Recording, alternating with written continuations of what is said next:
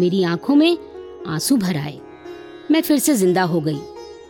जिंदगी मुस्कुरा उठी। उसी दिन शाम को ठाकुर कलकत्ता चले गए। कहते हैं हर इत्तेफाक के पीछे प्रकृति की कोई योजना होती है। ये सच है। कुदरत का ये करिश्मा ही तो होता है जो दो अनजान लोगों को एक दूसरे के इतना करीब ला देता है।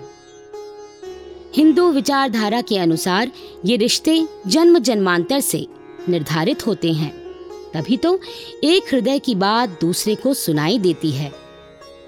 परमात्मा की कृपा से और गुरुजनों के प्रताप से कहें या पूर्व जन्मों के पुण्य से हमारे जीवन में मोह भंग की स्थिति कभी नहीं आई और जीवन की सभी टेढ़ी तिरछी पगडंडियों पर चलते हुए सुनहरे रुपहले क्षणों को अपनी हथेली में समेटे हम उन्हें जीवंत और सार्थक कैसे कर सकेंगे, इस प्रक्रिया के बारे में सोचने लगे। आज आसानी से प्रेम विवाह हो जाते हैं और परिवार तथा समाज उन्हें स्वीकार कर लेता है। आज से चालीस पैंतालीस वर्ष पूर्व स्थिति ऐसी नहीं थी। उस समय यह एक अघटित घटना मानी जाती थी जिसे घटना नहीं चाहिए। इस बीच कानपुर में एक घटना घटी। घटना ये थी कि डीएवी कॉलेज के एक छात्र, जिसका नाम अब मुझे याद नहीं रहा, ने एक ऐसा कदम उठाया कि सारे शहर में सनसनी फैल गई। हुआ ये कि उसका अपने ही कॉलेज की किसी लड़की से इश्क था। लड़का ठाकुर खानदान का था, पुराने जमींदार परिवार का। हॉस्टल में ना रहकर बाहर किराए पर घर लेकर रहता था। लड़की किसी अच्छे उच्च पदस्थ ऑफिसर की इकलौती पुत्री थी, या शायद दो बहनें थीं। काफी दिनों से दोस्ती चल रही थी। माँ बाप की नजरों से दूर छिपकर ये मिल रहे थे। पत्रों का आदान प्रदान भी हो रहा था। दोनों एक दूसरे से शादी भी करना चाहते थे। इधर लड़की के माँ बाप ने उसका रिश्ता कहीं और तय कर दिया। हो सकता है लड़की माँ बाप का विरोध करने की हिम्मत ना जुटा पाई हो।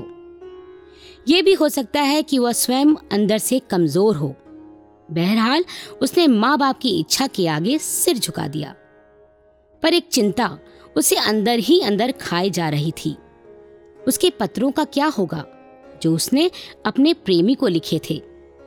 कहीं शादी के बाद वे पत्र उसके पति के हाथों में पड़ गए तो, या उसके प्रेमी ने ही उसे ब्लैकमेल करना शुरू कर दिया तो? इसी ऊहापोह और चिंता में एक दिन उसने अपने प्रेमी को फोन कर दिया और कहा कि वह उसके पत्र वापस कर दे। लड़के ने उलाहना दिया होगा, अपने प्रेम की दुहाई भी दी होगी, पर वह लड़की तो कमजोर थी। खैर, जब लड़के ने देखा कि अब कुछ नहीं हो सकता और उसका विवाह अन्यत्र ही होना सुनिश्चित है, तब उसने फोन पर ही कहा कि वह अमुक दिन चार बजे उसके घर आकर पत्र ले जाए। लड़की निश्चित समय उसके घर पहुंची। घंटी बजाते ही द्वार खुला। सामने वह युवक खड़ा था, अपनी आंखों में प्रेम का लबालब अमृत भरे। उसने फिर विनती की, उससे दोबारा सोचने के लिए कहा। वह वास्तव में दिल से उसे चाहता था। एक प्रयत्न और किया। उसे ड्राइंग रूम में ले गया, दिखाया कि वहां शादी का सारा प्रबंध उसने कर रखा है। एक ओर मंडप सजा है, विवाह वेदी बनी है, दूसरी ओर उसे भेंट में देने की एक एक वस्तु, साड़ी, गहने, सामान सजे रखे हैं। केवल हाँ कहने भर की देर है। वह पंडित को बुलवा लेगा और दोनों विवाह सूत्र में बंध जाएंगे, अन्यथा वह अपने प्राण त्याग देगा। उसके बगैर वह जीवित नहीं रह सकता। लड़की ने फिर इनकार कर दिया, कहा कि वह विवश है, ऐसा नहीं हो सकता, वह तो अपने पत्र लेने आई है। अब लड़के को गुस्सा आ गया। प्रतिहिंसा की आग भभक उठी कि अगर मुझसे शादी नहीं कर सकती तो किसी और से भी शादी नहीं कर सकती। वह इस खूबसूरत चेहरे को ही नष्ट कर देगा। पास रखी तेजाब की बोतल से उसके मुंह पर तेजाब फेंक दिया। लड़की घबराकर दो कदम पीछे हटी, हाथों से अपने चेहरे को ढक दिया। फिर भी तेजाब माथे पर और हाथों पर पड़ ही गया। भागते भागते उसने बंदूक की आवाज सुनी। वह वापस लौटी। देखा युवक खून से तरबतर विवाह वेदी पर पड़ा था। उस कठोर लड़की को प्रेमी की ओर देखने की फुर्सत भी नहीं थी कि सांस बाकी है या खत्म हो गई है। उसे तो अपने पत्रों की पड़ी थी। पत्र ढूंढने की कोशिश की, वे मिल भी गए थे। उन्हें लेकर वह वापस दौर की ओर भागी। बंदूक की आवाज सुनकर लोग इकट्ठे हो गए। वह भाग नहीं सकी। लोगों ने उसे पकड़ लिया। दूसरे दिन कानपुर के अखबारों में सारा किस्सा छपा। लड़की अस्पताल में भर्ती थी। चारों ओर पुलिस का पहरा था। उससे मिलने की किसी को इजाजत नहीं थी। असमय काल कवलित होने वाले उस युवक से सबको हमदर्दी थी और क्रोध भी था कि क्यों एक संवेदनहीन प्रेमिका के लिए उसने अपनी जान दी। बीस दस बावन को इलाहाबाद में हम विवाह सूत्र में बंधे थे। बीस दस तिरपन को इनका पत्र कलकत्ता से आया। लिखा था, आज से एक साल पहले मैं और तुम दुनिया की कलुषित नजरों से परे एकांत में एक सूत्र में बंधे थे। न किसी ने देखा, न किसी ने जाना। केवल एक शहनाई अपने आप, जिसे हमसे प्यार था, हमदर्दी थी, बिना कहे सुने एकाएक गूंज उठी थी। उस रोज से न तुम हो न मैं हूं, केवल हम हैं। आज जिंदगी के उसी सबसे पवित्र और सुहावने अवसर का पहला पर्व है। जी चाहता है उस मनोरम दिन की याद में एक ताज बनवा दूं, पर नहीं, ताज ही सब कुछ नहीं। प्रेम के प्रतीक का आरंभ और अंत नहीं। आज मैं तुम्हें वह चीज दूंगा जो हम दोनों के बीच एक अटूट कड़ी होगी, और वो है मेरा वायदा कि अगला वर्ष पूरा होने से पहले मैं तुम्हें कलकत्ता ले आऊंगा, एक अटूट बंधन में बांधकर। आज के दिन का यही वायदा है। किशोर मन की भावुकतावश यह पत्र मैंने उस डब्बे में संजोकर रख लिया जिसमें माला और सिंदूर रखा था। पता नहीं किस तरह ये पत्र मेरे भाई के हाथ लग गया। घर में हलचल मच गई। दोनों बड़े भाइयों के बीच बहुत बातें हुई। अंततः बड़े भाई ने मान लिया कि अब कुछ कहने करने से कोई लाभ नहीं। दोनों वयस्क हैं, बड़ों का मान तो रखा है, नहीं तो भागकर सिविल मैरिज कर सकते थे। कानपुर में कुछ दिन पहले घटी घटना की याद ताजा थी। शायद सोचा होगा ऐसा वैसा कुछ ना हो जाए। अंततः निश्चित हुआ कि भाई कलकत्ता जाकर ठाकुर से मिलकर तय कर लें कि कैसे क्या करना है। भाई कलकत्ता गए। काफी लंबी बातचीत हुई। तय हुआ कि कानपुर में तो इस शुभ कार्य के संपन्न होने की कोई गुंजाइश नहीं है, क्योंकि हमारे घर बिल्कुल पास पास थे और एक घर की हलचल दूसरे को पता न चले ये संभव ही नहीं था। पता लगने पर इनके भैया जी कहीं मरने मारने पर उतारू हो गए तो, कहीं वो बीमार हो गए तो। इसी आशंका के कारण तो ठाकुर बात नहीं करना चाहते थे अपने भैया जी से। यही डर हमें मारे डालता था।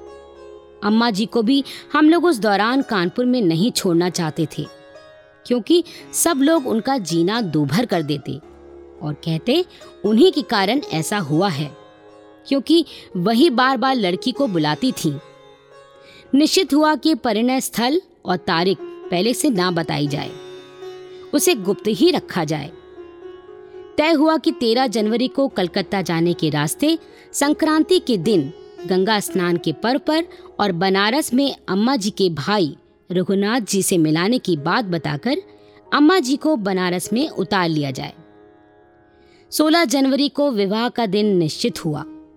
ठाकुर का कहना था कि अम्मा जब विवाह के बाद मंडप आदि देखेंगी तब उन्हें ये विश्वास हो जाएगा कि विवाह धार्मिक विधि से संपन्न हुआ है, और तब वे अधिक विरोध नहीं करेंगी और मन में भी प्रसन्न होंगी। ठाकुर का कहना था कि सभी जानते हैं, कम से कम कयास तो लगाते ही हैं कि हम एक दूसरे को प्यार करते हैं, और अगर नहीं जानते तो जान जाएंगे। इसलिए सोलह जनवरी बिल्कुल निश्चित तिथि है। भैया जी की प्रतिक्रिया क्या होगी, ये प्रश्न कई बार आशंकित करता, पर उसका कोई हल नहीं था। जब हमें एक होना ही है तो फिर दुनिया के डर से या अब और किसी डर से हम अपनी सुमधुर घड़ियों को दूर क्यों करें। जो होना है वो होगा ही। जिंदगी में सबसे बड़ा विश्वास और आस्था यही रखनी चाहिए कि ईश्वर जो करता है अच्छा ही करता है। फरवरी में वायदे के अनुसार एक साल पूरा होगा और इसके पहले ही हम कलकत्ता में होंगे। आवश्यकता इस बात की है कि कम से कम लोगों को बताया जाए और दिन तथा स्थान की जानकारी किसी को ना दी जाए। इसी के अनुसार प्रबंध किया गया। जब सचमुच कानपुर के बिरहाना रोड वाले घर से बनारस रवाना होने का समय आया तब अजीब सी मन स्थिति थी। जिस सपने को सात वर्षों से संजो कर रखा था उसके यथार्थ में परिणत होने का समय आ गया था, लेकिन दिल को जैसे कोई मुट्ठी में दबाकर निचोड़ रहा हो और खून का एक एक कतरा आंखों से आंसू बनकर टपक रहा हो। ये घर हमेशा के लिए छूट जाएगा। बचपन से जिस घर में रही, पली, बड़ी हुई, वह एक दिन में पराया हुआ जा रहा था। लेकिन ये कैसी विदाई है। अकेले रात के अंधेरे में बालकनी की रेलिंग पकड़े रो रही हूँ। हसरत भरी निगाहों से घर का कोना कोना निहार रही हूँ। बरसों से जिस घर को अपने छोटे बड़े भाइयों के साथ जिया वह इस तरह से छूटेगा कभी सोचा भी ना था। कितनी सारी शंकाएं कुशंकाएं थीं। यदि ये समय पर ना आ पाए, यदि भैया जी की तबीयत खराब हो जाए, यदि अम्मा जी ने ही कोई अड़चन खड़ी कर दी तो अब तो बस ईश्वर और अपने ठाकुर के आत्मविश्वास पर ही भरोसा था।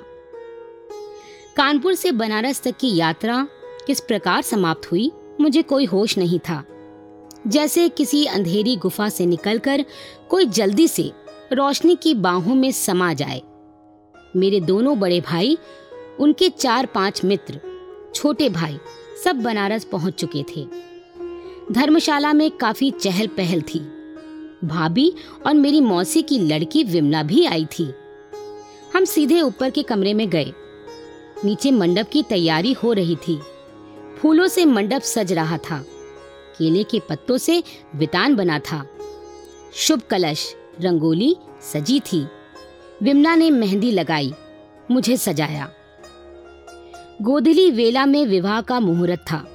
साढ़े पांच बज गए थे। बाहर कोई चहल पहल नहीं। हाँ, धर्मशाला के आंगन में सब इकट्ठे थे। सबकी नजरें द्वार पर थी। मैं अपने कमरे में बैठी थी, आशंकित मन लिए। ना बैंड बाजे की आवाज जिसे सुनकर दुल्हन का दिल धड़क उठता है, ना सखियों की खिलखिलाहट। शुभ मुहूर्त पास आ रहा था और इनका कोई अता पता नहीं था। एक एक पल काटना मुश्किल हो रहा था। प्राण आंखों में आ रहे थे इनकी प्रतीक्षा में। विश्वास पूरा था किंतु आशंकाएं भी कम ना थीं। कहीं बनारस ना उतर पाए हों, अम्मा जी ना मानी हो, अम्मा जी को कहीं पता न लग गया हो। मन ही मन प्रार्थना करने लगी। उस समय रामायण की चौपाइयां याद हो आईं, जब सीता जी गौरी मंदिर में जाकर पार्वती जी की पूजा करती हैं और गौरी माँ आशीर्वाद देती हैं। सुन सिया सत्य असीस हमारी, पूजे ही मन कामना तुम्हारी। मन पुकार उठा, हे माँ, मेरे भोले शंकर को सुरक्षित मेरे पास भेज दो। मेरे सारे सत्कर्म पुण्य तुम्हें ही अर्पण। घड़ी की सुई पौने छह तक पहुंच चुकी थी। अब तो केवल पांच मिनट ही रह गए हैं। मैं कल्पना कर रही थी, मन की आंखों से। सारी तैयारियां हैं। सजा हुआ मंडप उनके आगमन की प्रतीक्षा कर रहा है। मंत्रोच्चार के लिए पंडित तैयार है। ऊपर दुल्हन सजी बैठी है। प्रतीक्षा है तो केवल दूल्हे की। भाई के मित्रों के चेहरों पर अविश्वास की छाया और उपहास की लकीरें किसी भी क्षण उतर आएंगी। धूप के बाद की छाया की तरह कि दिखाते हुए कि यह तो होना ही था। तभी ये आए, अकेले ही गाड़ी से उतरे। ना कोई बैंड बाजा, ना कोई बारात, ना मित्रों की मंडली, ना धूम धड़ाका। चेहरे पर संजीदगी का भाव, गंभीर मुख मुद्रा पर संकल्प की आभा। मैं अनुभव कर रही थी इनकी मनस्थिति को। अपने मन में ये क्या क्या कमी महसूस कर रहे होंगे, मित्रों की, भैया जी की, अम्मा की अनुपस्थिति की। मेरा मन विह्वल हो उठा। ईश्वर को लाख लाख धन्यवाद किया कि उसने मेरी कल्पना के पूर्ण पुरुष को मेरे सामने लाकर खड़ा कर दिया। पवित्र मंत्रोच्चार के साथ विवाह विधि प्रारंभ हुई। सिंदूर से मांग भरवाना और जयमाला डलवाना, वे क्षण साकार हो गए जब इलाहाबाद में इन्होंने मांग भरी थी और हमने माला बदल ली थी। अनायास ही हमने एक दूसरे की ओर देखा और आंखों ही आंखों में मुस्कुरा दिए। एक जबरदस्त ताकत मैंने अपने अंदर महसूस की। कुछ भी हो, हर मुश्किल को मैं आसान करूंगी, अपने सेवा भाव, अपनी नम्रता और अपने स्वभाव की मधुरता से। आज से आत्मदीपो भव ही मेरा संकल्प होगा। विवाह संपन्न होने के बाद ठाकुर अपने मामाजी के घर गए और अम्मा को लेकर वापस आए। अम्मा ने मंडप वगैरह देखा तो सोचा शायद किसी दोस्त की शादी है। मैं कमरे में घूंघट काढ़े बैठी थी। अम्मा के आने पर मैंने पैर छुए। उन्होंने पूरे मन से आशीर्वाद दिया और पूछा, किसकी बहू है? इन्होंने उत्तर दिया, अम्मा तुम्हारी बहू। अम्मा चौंक गईं। घूंघट उठाकर देखा, अरे ये तो सुशीला है। फिर घबराहट में वे रोने लगी। उन्हें आभास तो था, सुशीला पसंद थी, लेकिन उस समय वे सब भूल गईं। लोग क्या कहेंगे, भैया जी की नाराजगी का डर, बेटियों के विरोध का ख्याल, सभी कुछ उन्हें विचलित कर गया।